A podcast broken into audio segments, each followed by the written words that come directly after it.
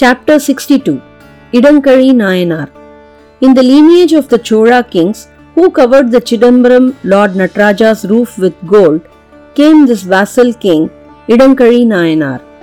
Like his predecessors, he also took keen interest in the upkeep and maintenance of temples, enabling regular conduct of pujas usually done thrice a day. For that purpose, he allotted lands and funds and created trusts for that purpose. In addition, he always stored a lot of pulses and rice in granaries and had the same cooked and served the devotees. There was another kind hearted philanthropist with a similar outlook in the same place known as Kodumbalur.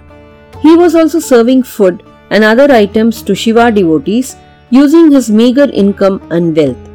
At some point in time, this man went broke and he could not pursue his interests.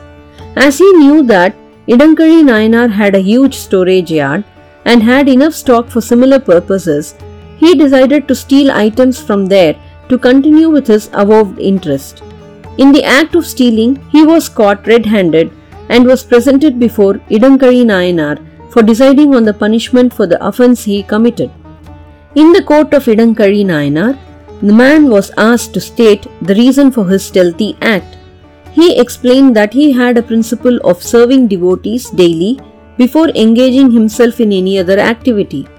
But his savings and earnings dwindled, and he could not proceed with his project of daily service.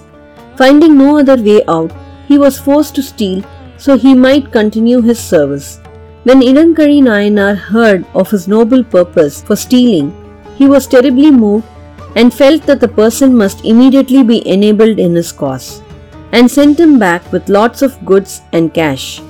Later, he was made in charge of the king's storage yard and the distribution of food so that the service to devotees would continue.